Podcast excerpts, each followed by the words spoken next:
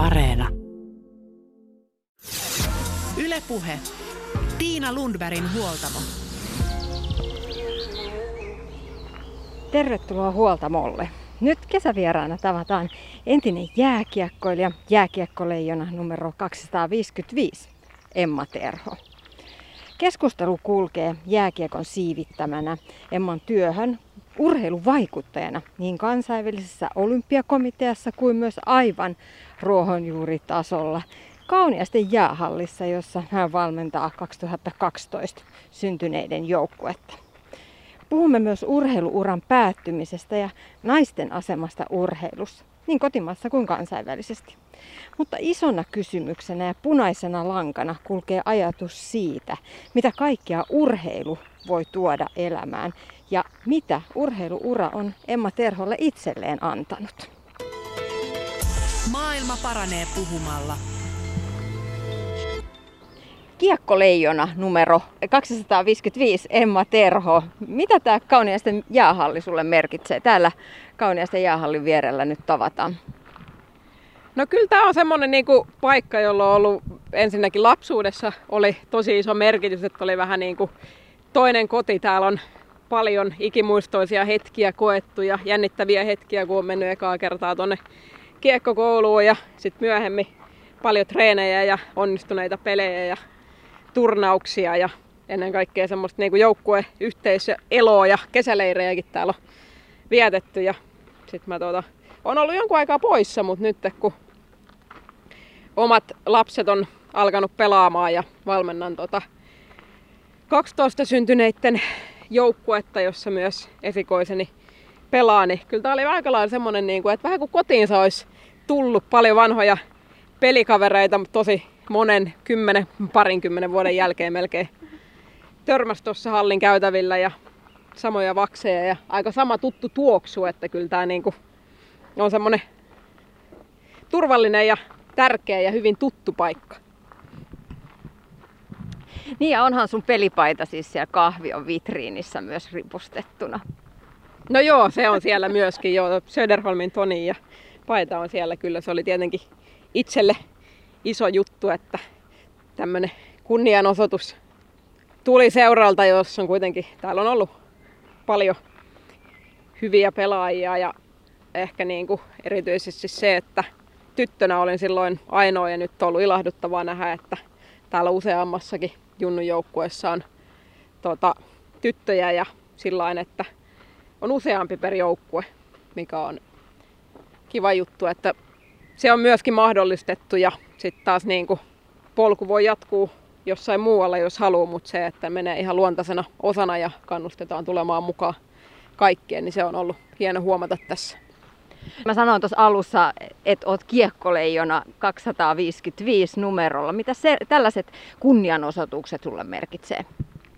No ehkä ne on semmoisia silloin, kun on pelaaja uran aikana, niin ei, ei ajattele oikeastaan tämmöisiä juurikaan, vaan sitten niin kuin eletään siinä hetkessä ja tavoitellaan ennen kaikkea niitä joukkueen mitalleja ja yhteisiä juttuja sekä seurajoukkueet että sitten maajoukkueen kanssa arvoturnauksissa, mutta kyllä nyt sitten uran jälkeen, varsinkin kun on vähän aikaa siitä, että on pelannut, en nyt ehkä ihan hirveästi vielä, mutta kuitenkin niin se, että muistetaan, niin totta kai se on tärkeää.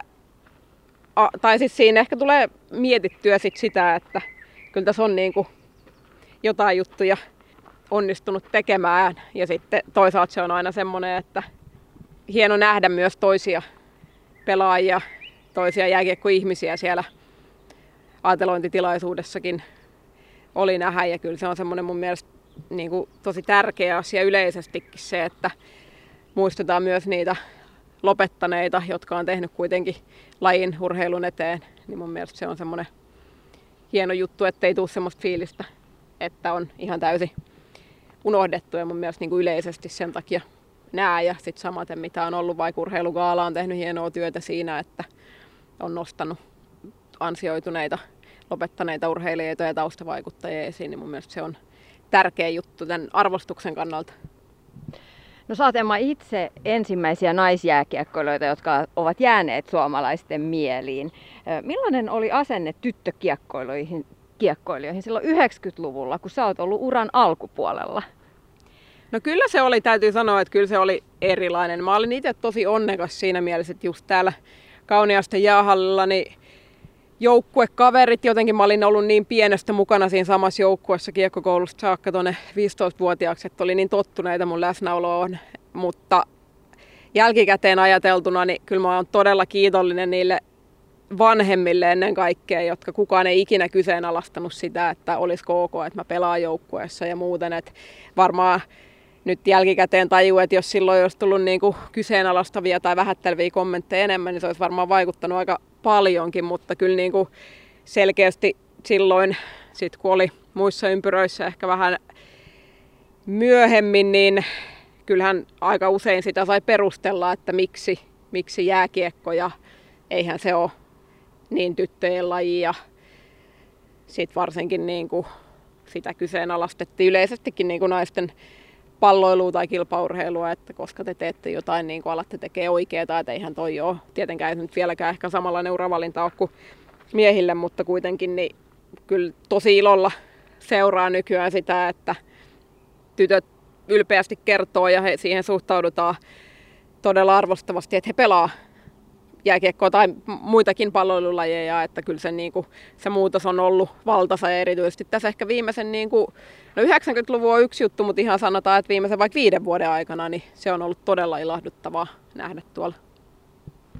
No miltä susta on tuntunut seurata? Sä oot ollut aika ytimessä kaikki nämä vuodet kiekkoilun parissa, niin miltä on tuntunut seurata sitten naiskiekkoilun kehittymistä ja kasvua? No kyllä se on tuntunut hienolta, erityisen hienolta esimerkiksi nyt 2019, kun oli Espoossa kotikisat. Joukkueessa oli paljon sitoutuneita pelaajia, he pelasivat ihan mielettömän hyvin.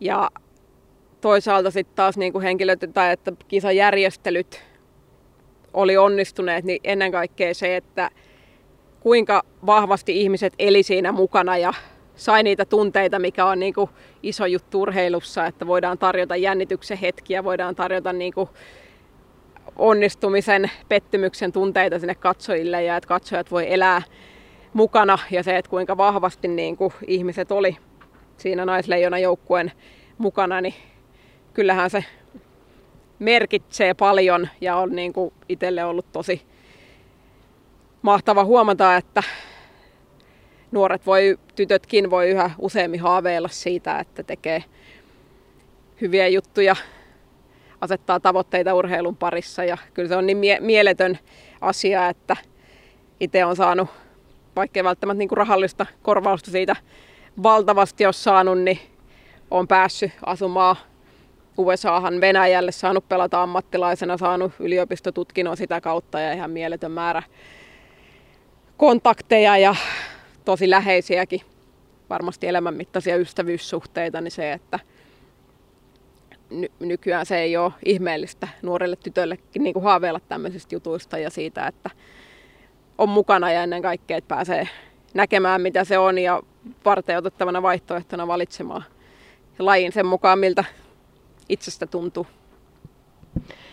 Niin, sä oot ollut mukana useissa, aika monessakin olympialaisissa arvokisoissa. On tullut olympiamitaleita, MM kisoista mitaleita plakkariin. Kuinka iso asia se on naisjääkiekolle, että ollaan siellä olympialaisissa nimenomaan, isoissa kisoissa? No kyllähän se on siis tosi merkittävää, että se on semmoinen kuitenkin näyteikkuna kerran neljässä vuodessa, jossa koko tota, tavallaan niin kuin la, urheilu, urheiluun seuraajat, urheilijat yli lajirajojen saa tavata toisiaan, saa kisata parhaita vastaan. Ja kyllähän se kiinnostavuus silloin, varsinkin kun ekaa kertaa oltiin tota, 98 Naganossa mukana naisleijonien kanssa, niin kyllähän se kiinnostus oli ihan niin kuin eri, eri asteella kuin mitä se oli ollut pelkästään oman lajin arvokisoissa. Ja kyllähän se, kyllä se on merkittävä asia, että on semmoisessa näyteikkunassa ja on mahdollisuus sitten olla siinä osana Suomen isompaa olympiajoukkuetta. Ja se tuo just niitä unelmia sitten niille pikkupelaajille, jotka, voi sitten, jotka näkee näitä kisoja telkkarista ja voi hakea sieltä niitä omia idoleita. Ja tärkeää on myös se, että, että tyttöpelaajille on naisidoleita, vai mitä sä ajattelet? No kyllä mun mielestä se on siis ehdottomasti on sitä mieltä juurikin, että se on tosi tärkeää, että voi nähdä sen. Ja tietenkin olympialaiset on yksi juttu, mutta ei, ei ainoa ja sen takia se, että vähän aina mietitään, onko se muna, kana, että kirjoittaako media, jos on yleisö kiinnostunut vai pitäisikö median kirjoittaa, jotta yleisö voi yleensä tietää, että tämmöistä asiaa on olemassa, että siitäkin voi kiinnostua, niin kyllä se on ehdottoman tärkeää, että kerrotaan siitä, jotta voidaan niin kuin tajuta, että tämmöistäkin on olemassa ja tämähän on hienoa ja tavallaan, että annetaan se mahdollisuus. No mitä olympialaiset ja arvokisat muutenkin on sulle itsellesi merkinnyt pelaajana? No kyllä ne on aina tietenkin urheilijan ehdoton highlight on se, kun pääsee kilpailemaan ihan niin kuin ehdotonta maailman kärkeä vastaan ja se on niin kuin kovin mahdollinen haaste tavallaan, minkä voi itselleenkin asettaa, niin kyllähän se on ollut semmoinen niin kuin tavallaan selkeä tavoite, mitä kohti mennä ja sitten se on, se on niin kuin urheilussa tosi hienoa, että sulla on joku tavoite ja sitten sä mietit sen polun, että miten sinne mennään. Siinä tulee vähän ylämäkiä ja sitten siinä tulee kuoppia ja vähän vastoinkäymisiä välillä, mutta tavallaan, että sulla on se niinku tavoite, mitä kohti sä voit mennä ja sitä kautta opit päämäärätietoisuutta ja sitoutumista ja sitkeyttä ja siinä on semmoinen arvokas matka näitä kohti, mitä mennään, mutta kyllä niin kuin se, että siellä on tiedossa sellainen ihan absoluuttinen haaste, niin se motivoi myös niin kuin kehittämään itseään ja harjoittelemaan ja kehittymään niin kuin parhaaksi mahdolliseksi versioksi itsestään. Kuinka vahvasti haluat olla jatkossakin mukana viemässä suomalaiset naisjääkiekkoa eteenpäin? No kyllä tässä nyt on, uran jälkeen on ollut äh, sekä seurassa taustatekijänä pyrkimässä luomaan niin kuin olosuhteita, että voidaan mennä yhä ammattimaisempaan suuntaan. Ja sitten tuolla niin kuin urheilupäättäjäpuolella kyllä se on ollut semmoinen itselle tärkeä asia. Ja mun mielestä siinä on ollut nyt paljon, paljon arvokasta työtä tehneitä henkilöitä. Ja meillä on nyt naisvalmentajia yhä enemmän naisten liigassa.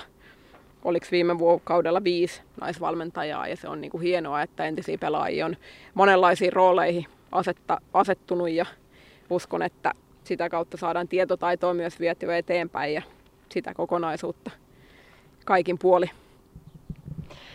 Naisten jääkiekkomaajoukkojen päävalmentaja Pasi Mustonen on sanonut, että naiskiekkoilussa ehkä onge- isoin ongelma on se perusta, duuni mitä tehdään seuroissa. Pelaajia on liian vähän eikä tytöille ole seurassa ehkä tarjolla sellaista samanlaista pelaajapolkua kuin mitä pojille on tarjolla.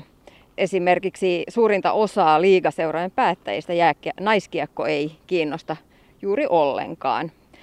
Mitä sä ajattelet Emma Terho, millä keinoin saataisiin lisää nostetta tyttökiekkoiluun ja lisää naisia jääkiekkoilun pariin, lisää tyttöpelaajia yksinkertaisesti, että saisi sen massan mukaan ja saisi sitä kautta nostetta? No totta kai niin kuin tämän eteen on pyritty tässä tekemään töitä, sitä on vielä jäljellä, mutta kyllä niin kuin hyvin merkittävää on se, että esimerkiksi nyt tuli ää, HPK ilmoitti, että naiset siirtyy liigan alle ja sieltä oli liigalta vahva viesti, että he haluavat olla mukana, koska tämä on niin kuin osa, he näkee siinä arvoa yhteistyökumppaneiden suuntaan, he näkee arvoa siinä, että se on niin kuin osa HPK-perhettä. Se, että seuratoimijat niin kuin laajemmin ottaa tota, tyttökiekon myöskin siihen agendalle ja mun mielestä siinä on tehty myöskin hyviä, että esimerkiksi tuossa Espoossa on nyt viisi eri ikäluokkajoukkuetta, naisten akatemia, naisten liigajoukkue, että kyllä niin kuin, siinä on tavallaan aika selkeä semmoinen niin pelaajapolku alkaa olla Helsingissä. Se on rakentunut hyvin myöskin, että siellä alkaa pelaajapolku olla Ilves, Kärpät, että Kuopio, Kalpa on tehnyt niin kuin hyvää työtä nimenomaan, että siinä on sitä e- ehkä paikkakunnan koosta riippuen, niin voi olla jossain, että tyttöjä pelaa pojissa ja sitten jossain vaiheessa niin tulee se tyttöikäluokka tai sitten, että pelaa sekä että, mutta kyllä niin kuin, se on totta kai tosi keskeistä, että mitä jääkiekko ihmiset ihan sitten siellä arkitasolla ajattelee siitä ja miten ne, he priorisoi ja näkee sen arvon. Naisten MM-kisat siirrettiin koronan takia. Nyt ne järjestetään elokuun lopulla Kalgarissa kuinka tärkeä tapahtuma MM-kisat on yksittäiselle pelaajalle? Onko se niin kuin myös ponnistuslauta sitten just vaikka ammattilaisuralle? Nyt varsinkin kun Kanadaan mennään, niin, niin siellä sitten, onko siellä skautteja paikalla? Ää, no siellä on tosiaan toi ammattilaissarjan ja siellä on tehty nyt niin kuin hyvää tällaista kiertue työtä, että saataisiin niin kuin pohjaa, siihen, mutta kyllä niin kuin MM-kisat on on ja varmastikin niin kuin naiskiekossa vielä korostuu sillä että se on se paikka, missä sä pääset pelaamaan maailman parhaita vastaan, niin kyllä se on tärkeä asia pelaajalle. Ja se on nyt hienoa, että vaikka se ajankohta on vähän tuollainen niin erikoinen, että kesäharjoittelu on varmasti aika erilainen kuin mitä se niin sanotusti normaali kesänä on. Ja varsinkin kun ensi vuonna on tulossa myös olympialaiset, että siihen ei jää se olympialaisten väliin kovin pitkää aikaa, mutta kyllä se on niin kuin tärkeä asia, että sä pääset mittaamaan itse asiassa maailman parhaita vastaan ja pääsee niin kuin maajoukkueena pelaamaan toisia vastaan, niin kyllä se on ennen kaikkea niin kuin senkin puolesta tosi tärkeä tapahtuma. Joo, ja siis todellakin varmaan naiskiekkoilijalla äh, vuoden, vuoden kierto menee ihan sekaisin, kun nyt normaalisti fysiikka, fysiikkakaudella niin vedetäänkin sitten jo kilpailuun valmistavaa harjoitusta ja miten sitten siitä eteenpäin. Niin mielenkiintoinen kesä. Joo, kyllä. To, to, toisaalta täytyy kyllä sanoa, että kyllä tässä niin viimeisen puolentoista vuoden tai kahden vuoden aikana, niin, no puolentoista vuoden aikana, niin laji kuin laji, niin semmoisia asioita, mitä ajattelee, että ei ikinä voi, niin kuin, että näin nopeita muutoksia tai tällaisia tulla, niin kaikki, kaikki siihen on aika lailla sopeutunut, että miten NHL sitten playoffit alkoi viimeksi vuonna kesän jälkeen ja muuten, että kyllä niin kuin hyvin, hyvin vaikuttaa, että pelaajat on ottanut haasteen niin kuin positiivisena vastaan, että mieluummin pääsee pelaamaan kuitenkin turnausta ja kivahan se on jotain kohti mennä, että se on tuossa aika lähellä kuitenkin se maali sitten. Emma Terho, mä oon miettinyt tosi paljon sitä, että mikä eri urheilulajeissa on se juju, että miksi joku ihminen syttyy vaikka jalkapallolle, tai sitten taas toinen, toiselle uinti on se, että joka vie ja saa niin kuin, oman itsensä lentoon ja siellä se floatilla syntyy tosta noin vaan, tai voimistelu toisen intohimo. Et mikä siinä niin kuin eri lajeissa ja äh, lajien liikekielessä on se juju, joka vetää? Mitä sä ajattelet, että mikä, mikä jääkiekossa on se sinulle se juju? Mikä, miksi kiekko on niin siistiä? Niin, hyvä kysymys, että mikä vetää. Kyllä niin kuin tykkään tosi monenlaisesta urheilusta, mutta siis jääkiekossa niin kuin, kyllä mä oon aina tykännyt moni laji, mitä on, on siis jalkapalloa, koripalloa, ringetteä, pesäpalloa pelannut jonkun verran, mutta kyllä niin kuin selkeästi se, että ollaan joukkueena ja ryhmässä ja se niin kuin siinä oleminen, se, että miten saadaan niin kuin ryhmä toimimaan yhteen ja miten saadaan niin kuin muut kannustettua mukaan ja miten sit saa toisaalta itse olla siinä muiden kannustamana ja tsemppaamana, niin kyllä se on itselle semmoinen juttu jääkiekossa.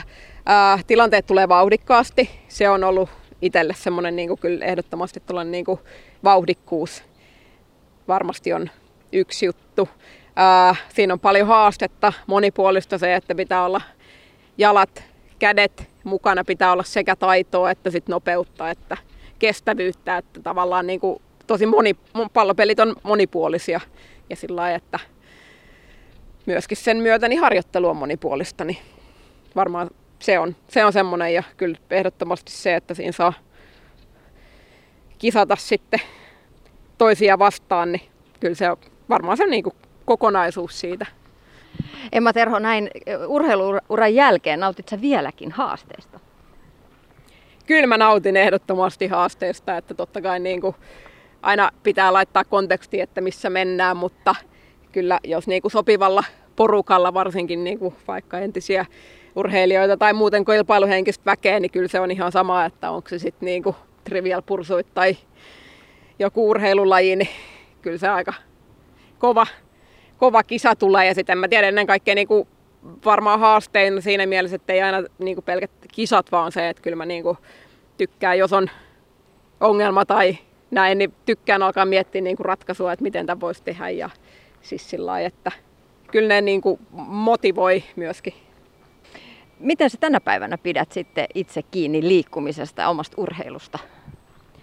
No mulla on tosiaan äh, kaksi lasta, toinen on ollut Teskarissa ja toinen Tokalla ja heidän kanssa tulee liikuttua oikeastaan aika paljon ja ihan niin kuin sanotaan, että aika, ar, arkiaikataulut on kohtalaisen niin kuin työn ja sitten eri luottamustoimien ja sitten toisen lapsen valmentamisen tai joukkueen valmentamisen välillä, niin ää, aika paljon niin kuin arkiliikuntaa hyödynnän, hyvin paljon työmatkoja ja sitten semmoista niin kuin aamuliikkumista erilaisissa niin kuin harrasteryhmissä sekä jalkapalloa että ringette, että jääkiekkoa tykkään pelata, mutta toki tänä vuonna se on ollut aika vähissä, että nyt päästiin jalkapallokausi vihdoin aloittamaan, mutta sanotaan, että semmoinen niin perheen kanssa liikkuminen, arkiliikkuminen ja sitten tämmöiset harrastepalloiluryhmät, niin Niillä mennään. Onko ollut vaikeaa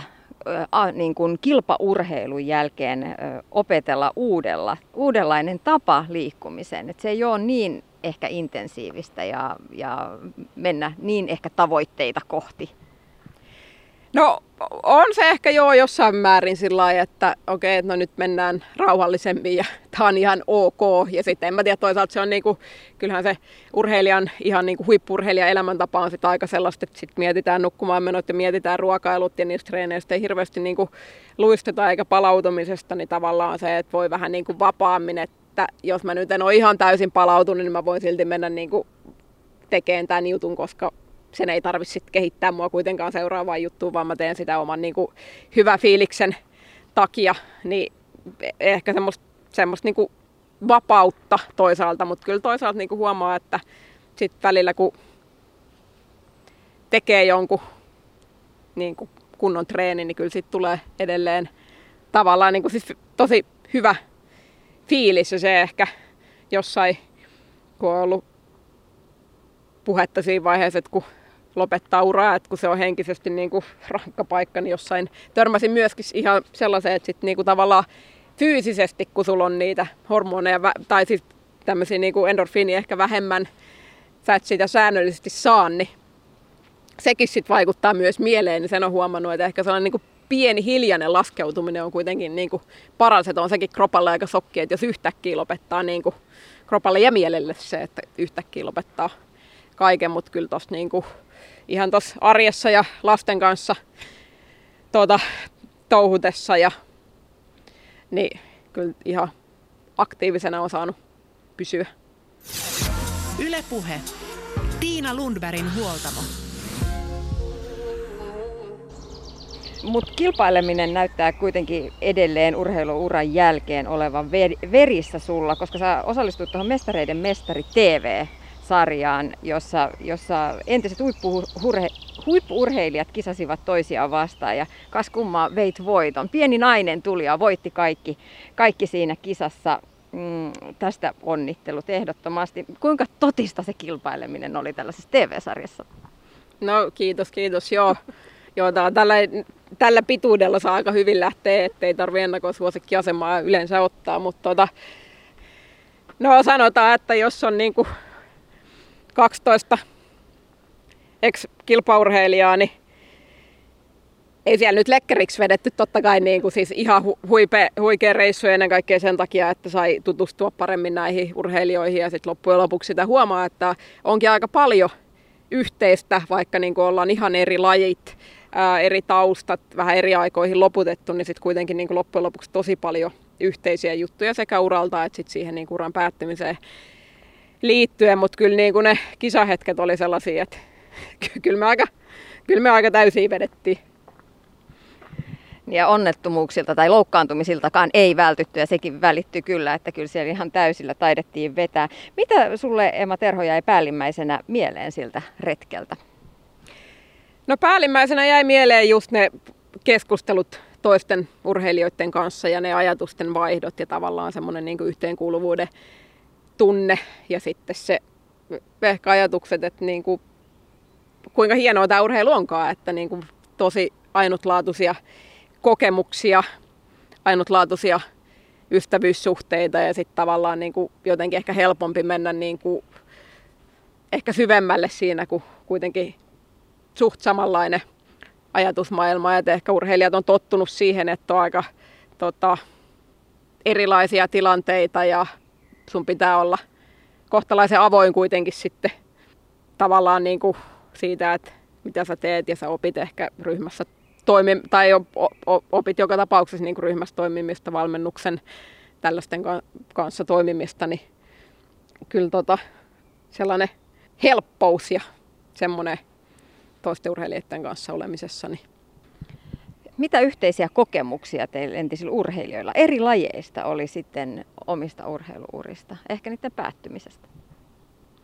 No tietenkin niin kuin, ehkä se, että aika lailla monella on niin kuin jonkinlaisia kipupisteitä, missä on sitten niin kuin tajunnut, että no nyt pitää ottaa ihan niin kuin uusi suunta ja sitten niin kuin sen jälkeen lähtee kohti huippua yhteistä se, että on tullut ollut kovat odotukset ja sitten tullut tosi raju pettymys ja sitten tavallaan ne kommentit, mitä siihen, niin kuin, että kuinka paljon sitä ajattelee, että no nyt mä petin jonkun muun ja tavallaan että se, että mitä, minkälaista palautetta siihen on tullut tietenkin sitten niin kuin toimiminen eri valmentajien kanssa, eri niin kuin kovat harjoitukset, niin kuin niiden, niiden vetäminen ja sitten erilaiset niin kuin, mitä ihmeellisimpiin paikkoihin tapahtuneet reissut. Ja tietenkin sitten semmoinen niin tosi kovan työnteon jälkeen niin kuin voitto ja sitten se tunne, mikä siitä, siitä tulee. Mutta ehkä ni, niissä niin ne ei ollut ehkä semmoisia, joista niin hirveästi, että kyllä se on enemmän sitten tavallaan ne, niin kuin mitä siinä matkan varrella on tullut ne merkittävät jutut. Ja sitten tietenkin se, että uran päättymiseen liittyen, niin että siinä on niin kuin vähintään jonkun näköinen. En mä nyt tiedä, onko varmaan riippuu toisella pienempi, toisella isompi, mutta ehkä jonkun näköinen niin kuin identiteetti. En mä nyt tiedä, onko kriisi oikea sana ainakaan kaikilla, mutta osalla varmasti on jo vähintään niin kuin jonkun näköinen semmoinen, että sulla on ollut kuitenkin aika selkeä identiteetti, että mikä sä oot. Tai että siis sillä että sä sanot helposti, että sä oot urheilija. Sitten sulla on ollut tosi selkeä tavoite, mitä kohti sä meet. Ja sitten tavallaan niin kuin muu elämä, sä suunnittelet sen mukaan. Ja sitten tuleekin tilanne, että mikä tämä mun seuraava tavoite on. Että jos sulla ei ole ihan, tai harvalla on sit heti niin kuin mielessä, että okei, no nyt mä haluan siviilielämässä tehdä tollaisen jutun, että tämä on se työpaikka, minkä mä haluan, tai tämä on se, mitä mä haluan siviilielämässä saavuttaa, niin se ei ole yhtä selkeä kuin mitä se ehkä urheiluuralla on, ja sulla on ollut, sä oot tavallaan niin itse laittanut ihan sataprosenttisesti siihen peliin, niin sitten semmoinen, että mitä mä nyt teen. Ja sitten tavallaan myös se, että ehkä siihenkin totuttautuminen, että on asioita, joissa riittää, että se ei ole ihan se satane, vaan että sä niin kuin teet jonkun, vaikka sen vuoksi, tulee hyvä fiilis, että sä teet jonkun niin kuin tehtävän sen verran, että se tulee tehdyksi niin kuin hyvällä tasolla, että se ei tarvi, kaiken ei tarvi olla niin kuin täydellisesti tehty, että se on ehkä yksi sellainen niin kuin juttu. Ja sitten yleisesti se, niin kuin, että mikä on se paikka, mikä on itselle tärkeä, mikä on se, mikä motivoi tekemään, mikä on se, mitä sä haluat tehdä. Se on niin kuin ehkä semmoinen yksi kysymys myös, myöskin, mikä voi olla. Ja voin kuvitella, että itsellä oli sillä että mulla oli koulutus valmiina, mä olin töissä, perhe siinä vaiheessa kun lopetti. Että periaatteessa kaikki palikat aika hyvin kasvas, niin kyllä se silti oli niin kuin tosi iso sokki. Että sitten miettii jotain niin kuin ammattiurheilijaa, joka saa tosi paljon huomioon, saat, niin kuin, sulle järjestetään kaikki niin kuin aikataulut, sulla on ihmiset, jotka hoitaa sun kaikki asiat, niin voin kuvitella, että se on vielä niin kuin, se on raju sokki sitten. Siitä kohtaa lähtee miettimään, että hetkinen, että kiinnostanko mä enää ketään, riitänkö mä tämmöisenä kuin mä oon ja Toi on just se, mitä mä oon kanssa miettinyt siinä urheiluuran. On se sitten isompi tai pienempi se urheiluura, niin, niin sen päätteeksi. Et koska urheilussahan siis valmentajan kanssa tehdään yhteistyötä, palautetta saadaan niin kuin joka päivä jokaisesta asiasta, mitä sä oot tehnyt. Välillä niin kuin korjaavaa palautetta, välillä sitten niin kuin jatkuvaa kannustamista, positiivista. Sitten kun tämäkin maailma jää kokonaan pois, niin yhtäkkiä on silleen, että et, kukas mä olen, kun kukaan ei sano mulle mitään, että kuka mä olen. Mitä, teinkö mä tämän hyvin vai huonosti? Joo, se on kyllä totta, että toi varmaan niin kuin, jos tehdään vaikka työn, työntekijäkyselyitä, niin varmaan aika harvassa paikassa tulee se, että saan riittävästi. Haluaisin vähemmän palautetta, että to, se on ihan totta, että, niin kuin, että tavallaan, että sä saat sekä niin kuin, ehkä valmentajilta kanssa, pelaajilta kanssa, urheilijoilta, että ihan sen niin kuin, tuloksen muodossa yksinkertaisesti niin kuin, testien tai kisojen tai tuloksen muodossa niin sä saat palautetta aika selkeästi siitä sun tekemisestä. Mutta juurikin se, että toisaalta niin kuin, sit se voi olla myöskin heti uran jälkeen, tai se voi olla vaikea nähdä, että kuinka paljon sä ootkaan oppinut, niin kuin sulla on itsessään niitä ominaisuuksia, mitä esimerkiksi ihan sama, mitä sä lähetkään tekemään, että sulla on niin kuin kyky sopeutua uuteen, usein pitkäjänteisyyttä, saat tavallaan osaat asettaa tavoitteita, varmasti niin kuin valmis tekemään töitä, pääset yli helpommin ehkä epäonnistumisista. Voi olla helposti niin kuin urheilijat niin tosiaan pystyy toimimaan monenlaisissa paikoissa ja on oppinut siihen, että ennen tuloksia tai ennen tuloksia kannattaa odottaa vasta sitten, kun on niin kuin tehnyt asioille jotain, niin tavallaan, että sekin on ehkä vaikea hahmottaa siinä, kun lopettaa, niin tavallaan, että onko mä enää en mitään ennen kuin tajuu sen, että kuinka paljon onkaan sitä osaamista. Niin ja se on varmasti myös sellainen matka, jota tulee tehtyä sitten niin kuin oikeastaan loppuelämä, niin kuin tämä ihmiselämä on, että, että asiat palaa sitten mieleen uudestaan vähän ajan päästä, kun taas on käsittelee niitä vähän erilaisesta näkökulmasta, että mitä tämä on tämä urheilu ja, ja, ja, ja mil, mitä tässä onkaan tapahtunut, mitä mä oon tehnyt ja niin edespäin. Miten sul itselläsi sitten, kun, nyt kun sä oot äitinä ja valmentajana mm, tuolla jääkiekkomaailmassa, niin millaisia ajatuksia sulla itselläsi nyt on noussut e, mieleen omasta urasta ja ylipäätään urheilumaailmasta?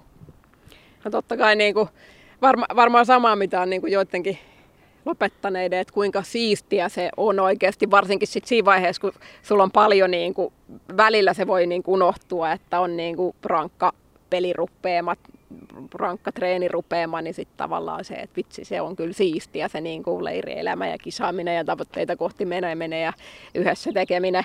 Mutta kyllä toisaalta nyt kun on niin tuossa lasten kanssa ja valmennan, niin tavallaan se, että muistuu mieleen just se, että kuinka niin kuin tärkeää se on, että sä saat olla tuossa toisten kanssa ja sitten se, että sä saat tsempin jonkun joltain kaverilta tai sitten se, että sä yrität jotain juttuja ja sä et onnistu siinä ja sitten kun sä lopulta onnistut, niin se riemu, että kuinka hieno fiilis se on, niin se on nyt semmoinen, mitä niin kuin tässä, mikä antaa itselle paljon, että sitten kun näkee sen niin kuin oikeasti aidon ilon siinä, että jes, nyt mä onnistuin jossain jutussa ja tavallaan se, että lapset nauttii siitä tekemisestä, niin kyllä se tuo sitten semmoisia, että kyllähän se oli, kyllähän se oli siistiä. Ja, tai siis on edelleen niin kuin liikkuminen ja pelaaminen ja tollainen, että ihan se niin kuin mihinkään katoa, että kyllä se huomaa, että kyllä se edelleen on se oma liikkuminen tosi tärkeää. Niin, se urheilijalla usein tämä on aika iso kriisikin siirtyä sitten huippurheilijasta ihan niin kuin tavalliseen maailmaan. Mitä sä ajattelet nyt niin kuin urheiluvaikuttajana, että millaista tukea sinne pitäisi saada urheilijoille jo ehkä uran aikana, että se sitten niin kuin se muutos, kun se urheiluura väistämättä jossain vaiheessa muuttaa muotoa, niin että et, et, ei jäätäisi tyhjän päälle. No kyllä varmasti niin kuin siinä uran aikana, ja mikä on hyvä, että nykyään yhä enemmän sitä tehdäänkin, niin tavallaan, että mietitään, suhtaudutaan, että siihen urheilijaan niin kuin ihmisenä mietitään, niin kuin, että, että mitä, mitä kaikkea se ihminen on, että se ei ole pelkästään urheilija, vaan ehkä siinä jo niin kuin miettiä, että mitkä on niitä omia vahvuuksia, mitkä on omia niin kuin kiinnostuksen kohteita ja tavallaan, niin kuin, että saisi sitä identiteettiä rakennettua jo uran aikana. Ehkä siinä, tai siis totta kai niin kuin väitän, että siinä on varmasti myöskin sit niin kuin paremmat mahdollisuudet tulla paremmat surheilijaksi, mitä parempi niin kuin pohja siinä on sille itsetuntemukselle. Ja sitten jo niin kuin uran aikana varmaan niin kuin uran loppua kohti niin vähän miettiä, että mi, mitä niin kuin, tai se tuki voi olla, että kerrotaan, että pidetään huoli, että otetaan yhteyttä siihen päättä, uransa päättäneeseen urheilijaan eikä jätetä siihen, että uskaltaako se kysyä tai tajuaako kysyä, vaan että mitä lais, minkälaisia vaihtoehtoja on olemassa, minkälaisia ehkä niin koulutusmahdollisuuksia on ol, olemassa tai autetaan ehkä alkuun siinä vaikka niin työ, harjoittelu, paikassa, tai siis lähinnä ehkä kartottamaan ennen kaikkea niitä kiinnostuksen kohteita ja mikä se niin urapolku voisi olla. Tai sitten siinä niin kuin uran loppuvaiheessa jo auttaa kiinni vähän. Joko koulutuksiin nyt on kehitetty ja ne on tärkeää, että niitä on olemassa yhä enemmän niin kuin tämmöisiä räätälöityjä koulutuksia, mahdollisuuksia olla potentiaalisesti vaikka niin kuin oman lajin tai urheilun parissa töissä. Että kyllähän niin kuin on arvokkaita henkilöitä myös niin kuin erilaisia tehtäviä urheiluseuroissa tai järjestöissä, että kunhan sitä niin kuin tukea ja apua siihen alkuun autetaan ymmärtämään, että siellä on paljon osaamista ja on arvokas tyyppi, oli urheilija tai ei. Niin Emma Terho, sä oot tosiaan voimakkaasti uran jälkeen ja uran loppupuolella suuntautunut urheilupolitiikkaan useiden merkittävien luottamustoimien kautta. Muun muassa kansainvälisen olympiakomitean urheilijan jäseneksi sut valittiin ja oot myös maailman antidoping-toimiston eli VADAN urheilijakomitean jäsen. Nyt on tosi vahva arvokisa kesä talvi tulossa. Nyt kesällä futiksen EM-kisat, sitten on olympialaisia naisten jääkiekko ja sitten taas ö, arvokisat talvella jatkuu. Millä fiiliksellä seuraat näitä tapahtumia? No kyllä nyt kun tässä oli tämä, ymmärsi tämän tauon aikana, että kuinka paljon sitä kaipaakaan ja kuinka hienoa ihan niin kuin tämä fanitus ja penkkiurheilu onkaan, niin tota, kyllä mä seuraan tätä tosi, tosi innolla ja osaa arvostaa tavallaan sitä urheilun tarjoamia tunteita taas niin kuin ihan eri tavalla ja tavalla niin kuin nauttia siitä, että kuinka hyviä suorituksia siellä tehdäänkään. Tietenkin niin kuin ihan mieletöntä seurata huuhkajien ekaa kertaa ikinä tätä sukupolvien unelmaa ja sitten Tokion kisat tulee varmasti olemaan erilaiset kisat kuin normaalit olympialaiset, että kyllähän siellä on niin kuin merkittäviä rajoituksia ja sillä että tehdään niin kuin asioita terveys edellä, mutta se, että urheilijoille se on ollut kuitenkin monelle tavallaan, että on siirtänyt, ikään kuin siirtänyt elämää, siirtänyt paljon niin kuin asioita eteenpäin ehkä neljä, nyt viisikin vuotta sen takia, että pääsis kisaamaan ja tavoittelee sitä isoa unelmaa, niin että urheilijat pääsee siihen framille ja sitten vaikkei siellä paikan päällä kansainvälistä yleisöä olekaan, niin kuitenkin niin kuin sitten median kautta voi välittyä maailmalle heidän työnsä tulokset, niin kyllä tämä on tosi mielenkiintoinen vuosi sillä lailla, että hyvin täynnä erilaisia juttuja, mutta en, en kyllä ainakaan itse kyllästy, että kyllä mä hyvin inno, innoissani seuraan ja on kiva järjestää tuota lasten ja nyt ehkä enemmänkin myös niin kavereiden kanssa noita kisastudioita ja sitten vähän niin kuin aina teeman mukaisesti myös ehkä itse sopivalla porukalla kisailla eri lajeissa aina kun on nämä eri arvokisat menossa. No sä teet vahvasti tätä vaikuttamistyötä tuolla kansainväliselläkin tasolla. Minkä, minkälaisia arvoja ja minkä tyyppistä vaikutustyötä haluaisit erityisesti tehdä? Ää, no kyllä niin kuin mun mielestä, jos ajatellaan kansainvälisiä juttuja, niin mun mielestä meillä niin kuin Suomessa, Pohjoismaissa on paljon sellaisia arvoja, joita haluan olla viemässä tuonne niin kansainvälisiin ää, päätöksentekoelimiin myöskin. Totta kai niin kuin itselle tosi tärkeänä on se, että urheilijan ääntä kuunnellaan jokaisessa mahdollisessa päätöksentekopaikassa, että ne päätökset tehdään niin kuin urheilijat edellä ja huomioon ottaen se, että ne on järjestetty niin, että urheilijat ei ole siinä mitenkään niin kuin esimerkiksi pelinappuloina tai niin kuin miten tahansa kohdeltuina ja kyllä niin kuin myöskin sitten tämmöisiä naisurheilun edistämistasa-arvo asiat on tärkeitä. Se, että yksittäisenä esimerkiksi, että naisen uran ei tarvitse loppua raskauteen, että se on osa elämää ja sitten minkälaisia tukipalveluita me voidaan ja suhtautumista ihan niin kuin ehkä meillä on täälläkin siinä tekemisissä, mutta sitten niin kuin kansainvälisesti siinä on ehkä vielä enemmän tekemistä.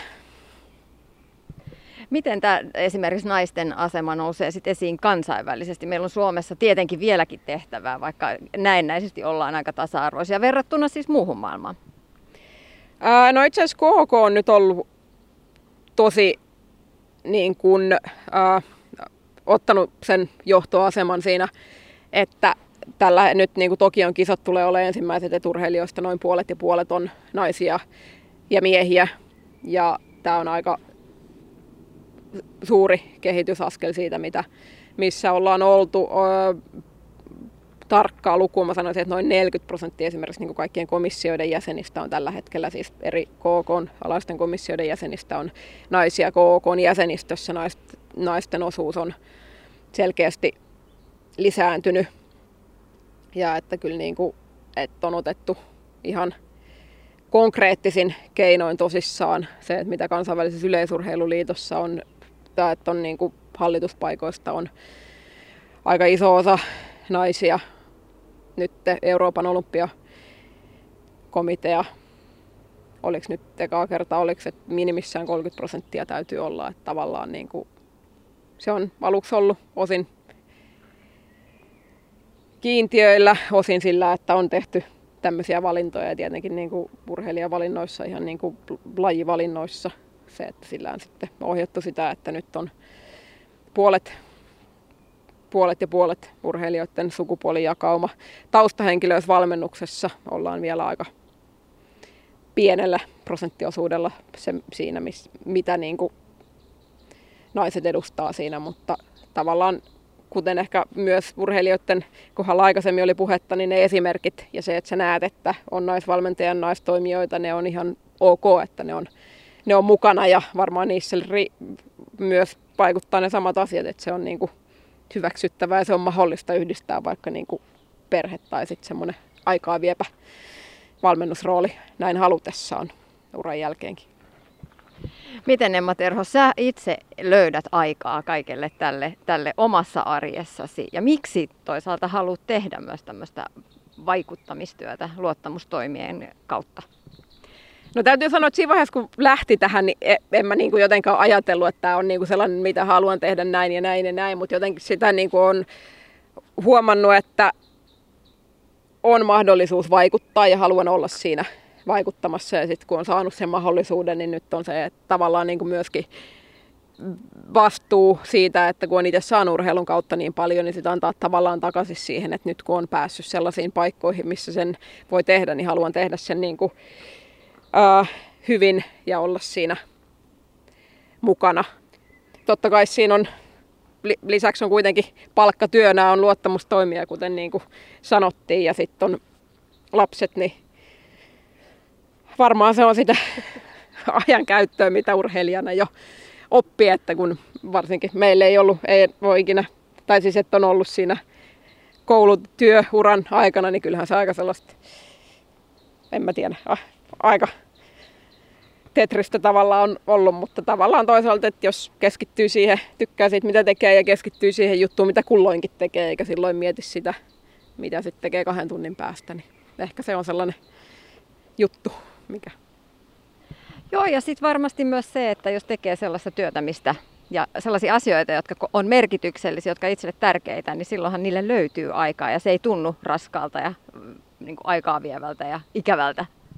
Joo, kyllä se on ihan just näin, että ja joo, kyllä. Ja sitten tavallaan ne ihmiset, joiden kanssa saa tehdä, niin kyllähän se on tosi mielenkiintoinen tavalla niin urheiluluottamustoimissa ihmiset on hyvin sama henkistä ja sillä lailla, että siellä on hyvässä porukassa, kun saa tehdä niin. Ylepuhe. Tiina Lundbergin huoltamo. Mulle piirtyy Emma Terhosus kuva ihmisenä, joka rakastaa urheilua, rakastaa liikuntaa, liikkumista.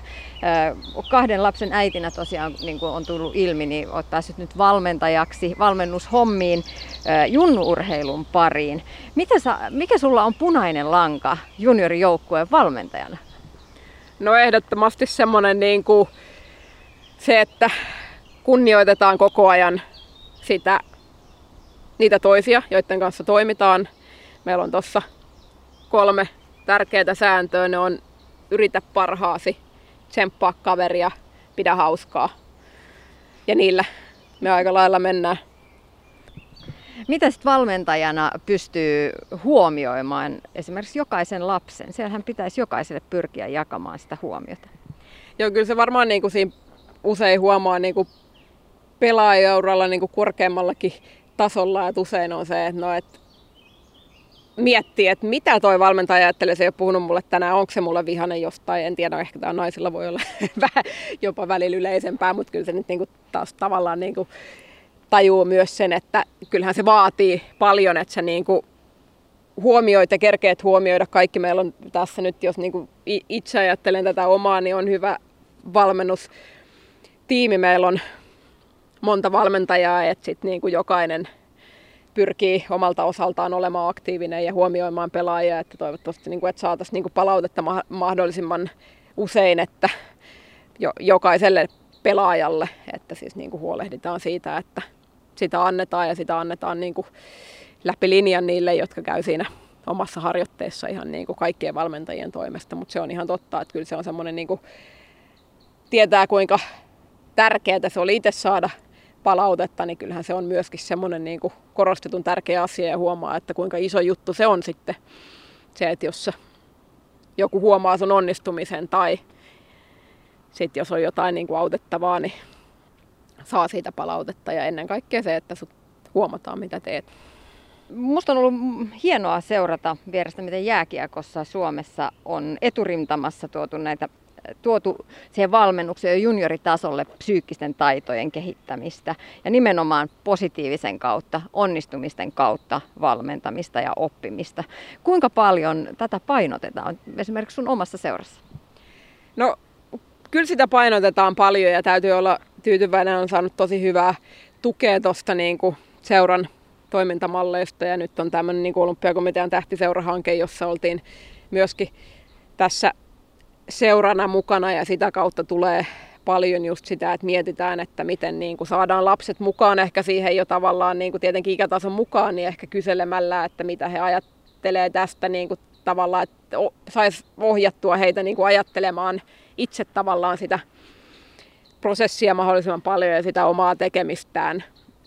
Niin kyllä sitä, kyllä sitä painotetaan ja tehdään yhdessä pelisäännöt ja sitten käydään läpi just sitä, että no ehkä niin kuin pienimmille just se, että yritetään aina parhaansa ja pidetään hauskaa ja tsempataan sitä kaveria, mutta sitten kun mennään niin kuin van, vähän niin kuin siitä vanhemmaksi niin tavallaan, että pyritään siihen, että oppii niin kuin itse ehkä analysoi tai vähän miettimään sitä, että, niin kuin, että mikä on niin syy-seuraussuhde vaikka jossain tavalla, että jos on tosi huono fiilis, niin mitä on tapahtunut sitä ennen, mistä se voi johtua. Ja siis tämmöisiä taitoja, että totta kai se auttaa sitten niinku lajiin auttaa siihen, että voi pelissä keskittyä paremmin, mutta ennen kaikkea se auttaa siihen, että sitten niinku ehkä elämänhallintataitoja oppii urheilun kautta. Emma Terho, kuka sulla on valmentajana oma esikuva?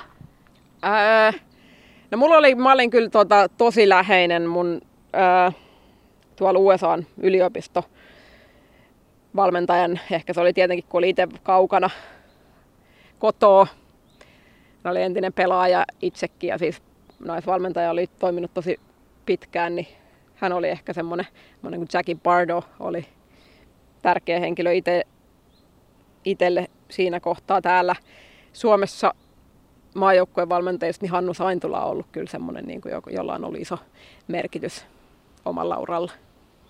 Mitä heidän valmennustavasta sä haluat itse tuoda sitten itse valmentajana ja viedä eteenpäin ikään kuin sellaista niin kuin hyvän kulttuuria?